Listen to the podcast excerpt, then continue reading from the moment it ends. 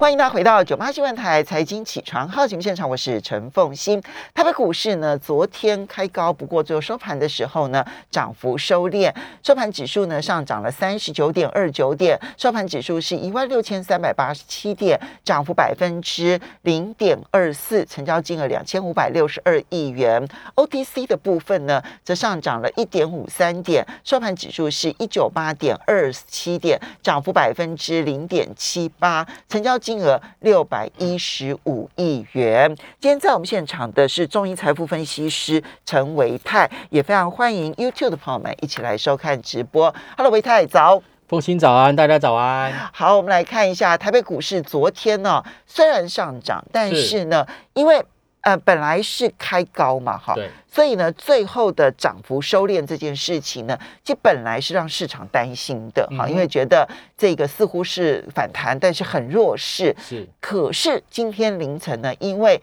美股的反弹很强，再加上台积电昨天的法说会呢，哇，表现很亮丽，外资至少是买单的，所以它的它的 ADR 呢是上涨了超过了两个百分点哈。那么，所以今天台北股市有机会连续性的反弹，而且反弹的幅度应该会。比昨天来的强很多，要怎么来观察？嗯，好的，呃，我们看到在昨天的下午的这个台积电那个法说会哦，说真的，其实算是优于法人预期哈，因为其实去年的第三季台积电的一个成绩是非常非常的亮眼的，尤其是一些急单的一个效应。但是呢，在如此高基期的情况之下，在今年第三季，我们还看到台积电。它交出的不仅仅是 QOQ 有出现两位数的成长，甚至连 YOY 也都有出现两位数的成长。我想这的确是有一点点让大家觉得非常的 surprise。好，那么再来第二个 surprise 就是在整个毛利率的部分，嗯，它还坚守住了五十 percent 的一个毛利率，对，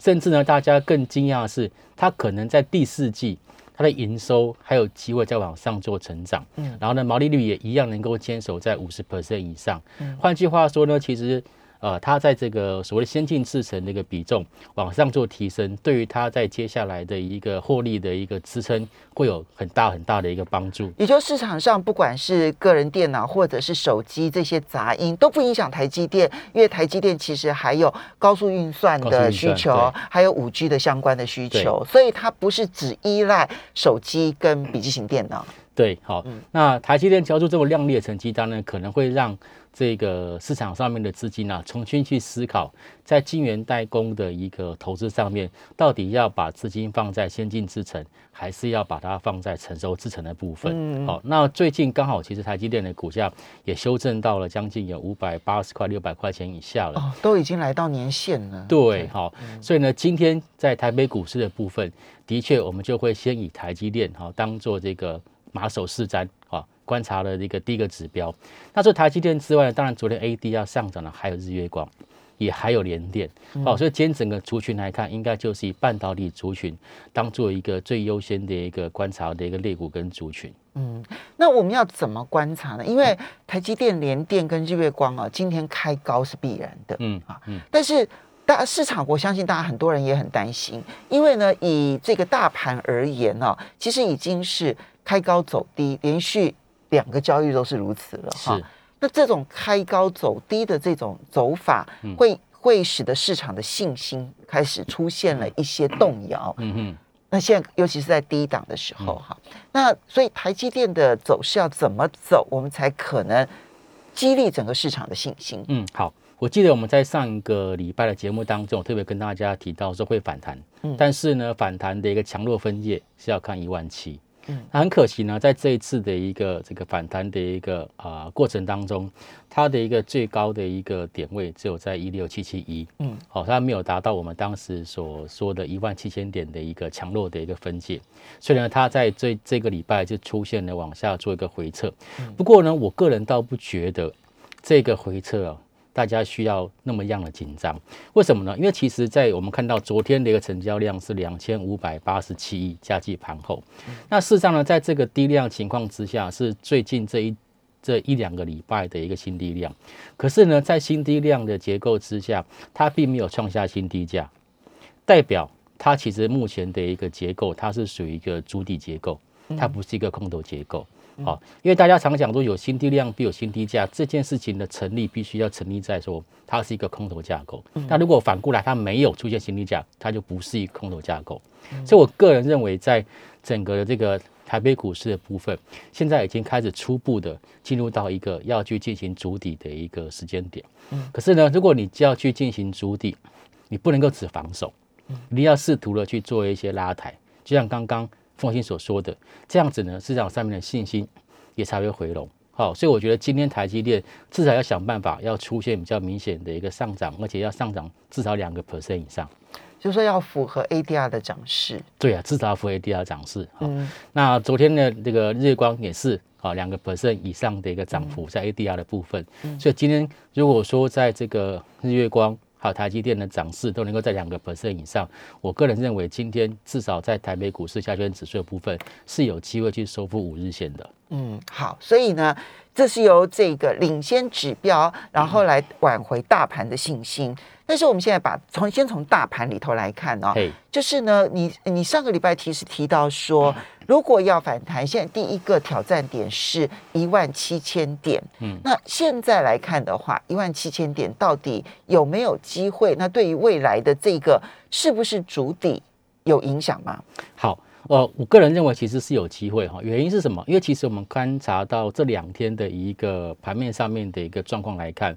呃，跌势比较重的，基本上都是短线上面股价涨幅比较多的，例如说像台肥，哦，台肥它其实昨天有去做到这个修正，还有就是塑化的二线股，包括昨天看到像台剧。雅剧，还有像是华夏，这些真的都是前一阵子涨多的。对哦，所以其实呃有非常多的一个个股是属于短线上面涨多，然后在这两天出现拉回的。嗯，可是呢，有很多的个股是在低档啊或那个拉回修正很长一段时间，然后呢最近开始往上去做一个走高的。所以整个的一个盘势架构来看，它是有点叫做我们所谓的位阶调整。嗯，就是高位接的往下做修正，然后低位接的往上去做一个反弹。那么在一来一往的过程当中，就会让指数会在一个狭幅的区间当中去进行一个震荡。嗯，所以这边其实未必说指数没有很大的上涨空间，个股就没有机会去做一个反应。我觉得这个倒不，这个倒不一定。那么在低档做反弹的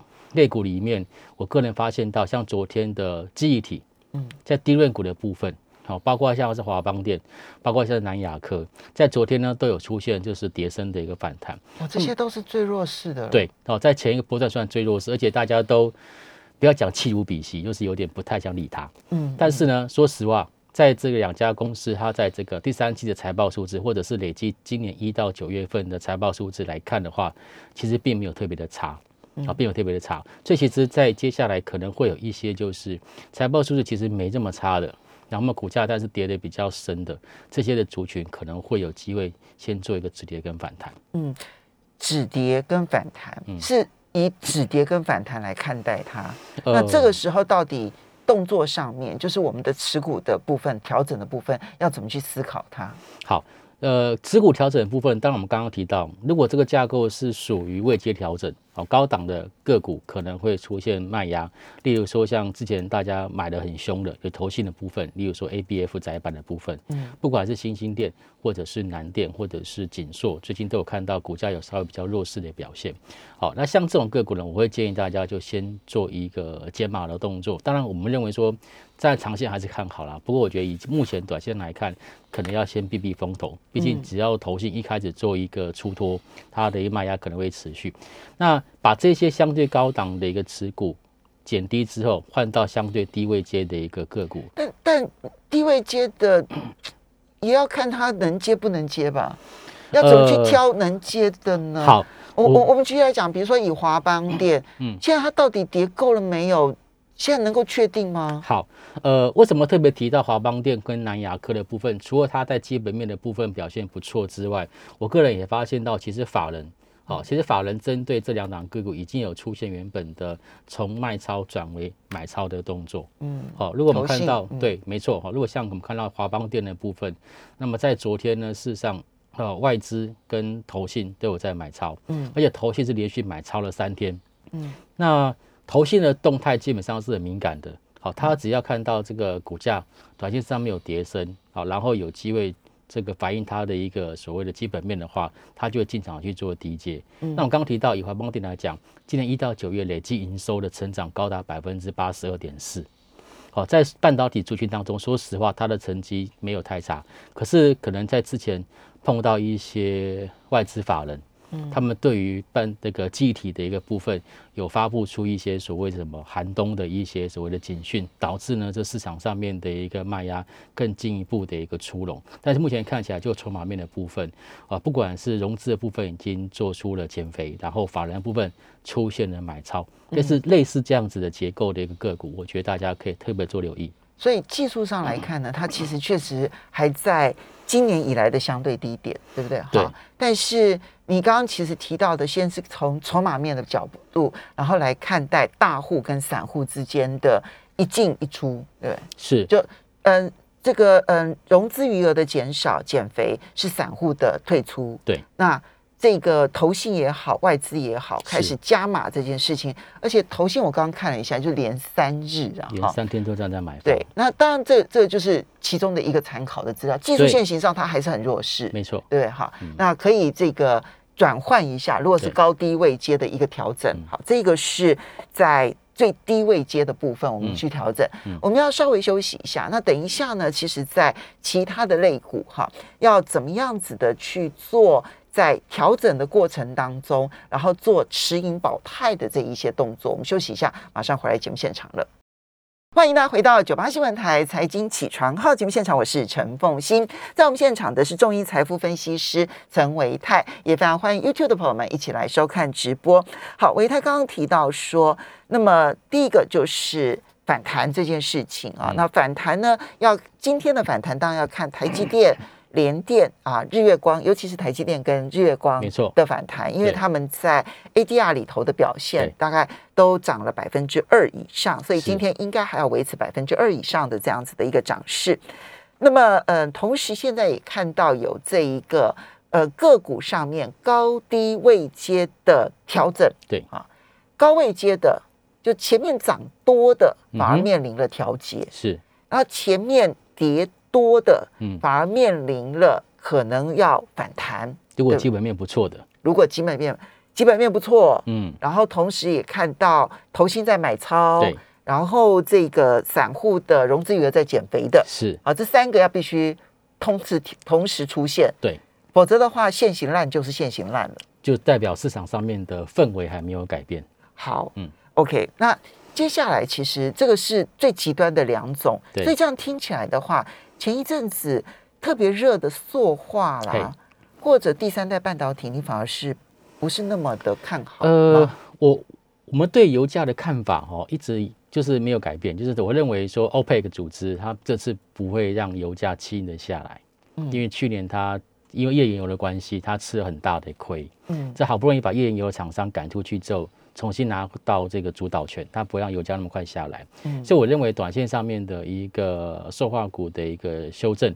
应该就只是一个涨多的一个调整。那我们可以观察到，像这一波领涨指标，像台塑，到昨天为止，其实外资都还是站在买方。嗯，好，所以类似这种大型的全资股，它如果说法人持续做买超的话，那我觉得它的一个这个股价顶多就是在高档做强势的一个整理。嗯，好，那毕竟其实台塑它在去年的基期相对比较低，受到新冠肺炎影响，所以今年基本上它的一个成长的一个这个幅度，其实应该算是会蛮大的。嗯，所以塑化股的部分，我觉得大家可以受让把它视为短线上面的一个忽略了结，然后做筹码的一个调整。嗯，对。那这第三代半导体的部分。所以这样说起来的话，可以低接吗？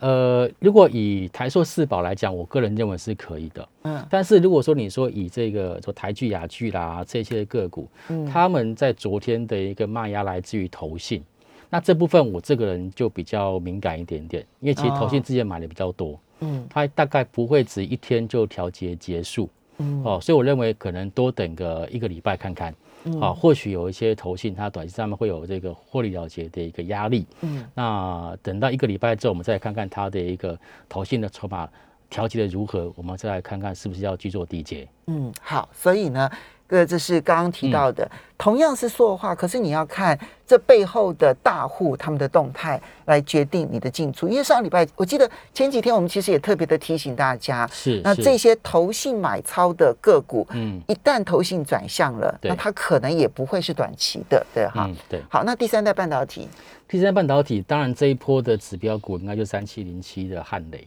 嗯，汉磊其实昨天很不幸的也是出现一个修正，连续两天都是呈现的一个修正。嗯，那但第三代半导体，我们认为说它会是一个未来的一个趋势哈，但是它会不会马上对我们的贡就是营收或者获利提出贡献这件事情，其实大家也都在看。所以我认为说短线上来看呢，这个是属于涨多的拉回的类的类那种族群。哦，因为以汉语来讲，它在前前几天还创下波段新高一百三十二点五，那在昨天其实头戏还是在低阶啦，嗯，哦，所以我个人认为，如果从从汉磊的这个日 K 线来看的话，它目前它还是维持着一个下跌不破前低、上涨过前高的一种多头的架构，嗯，所以如果说有叫企图要去做一个承接的话，我个人会去看看，就是说在十月五号，好，当时呢它拉回的低点，好，是不是能够做一个就守住？嗯，好，这个呢是第三代半导体的部分是哈。那还有另外一个很夯的，那就是五倍券概念股。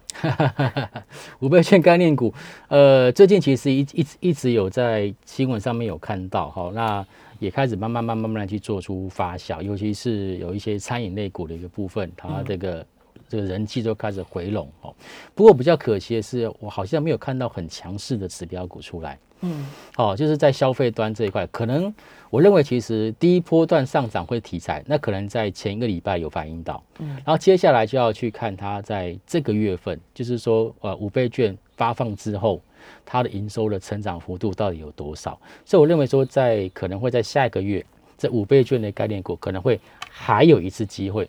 好，那个时候呢，在我们再来看看，包括像是我们上次有提到的金华啦，或者像国宾啊，或这一些的一个这个饭店，或者是像六福啊，或这些比较跟游呃这种娱乐有相关的这些的一个呃民生的内需相关的产业，看看有没有在下个礼拜业绩会交出比较好的成绩单。好，这个呢是嗯有题材，但是实质面的部分可能反而要等它十一月对，，会延迟一点对，至少可能等到十一月初的时候，它缴出十月的成绩单的时候，才能够看得出来的，对不对？哈嗯，好，所以也许前面的那一个那个呃题材大概已经反映了差不多了。好，那我们再回到电子股的部分啊，刚刚讲了台积电啊、联电啊、日月光半导体族群，今天要看它的强弱，对对不对？哈，对。那如果说是强的话，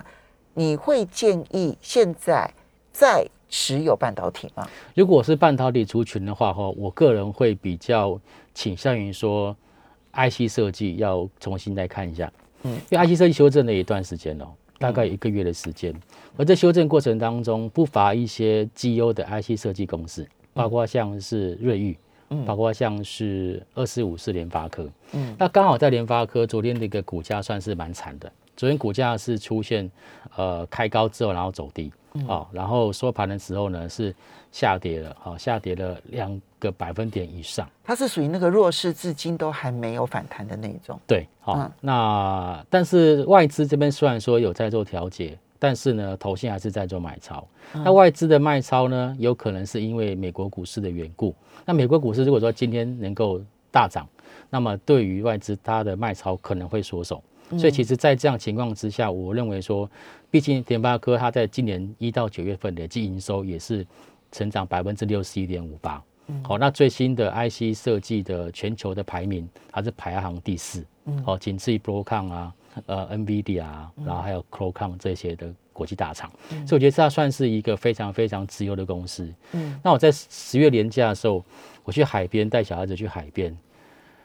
我们去捡贝壳，我才发现原来捡贝壳是在退潮的时候才捡得到。我我算是一个都市很都市怂，但是我从那一次的过程当中，我体会到一件事情，这股票也是一样。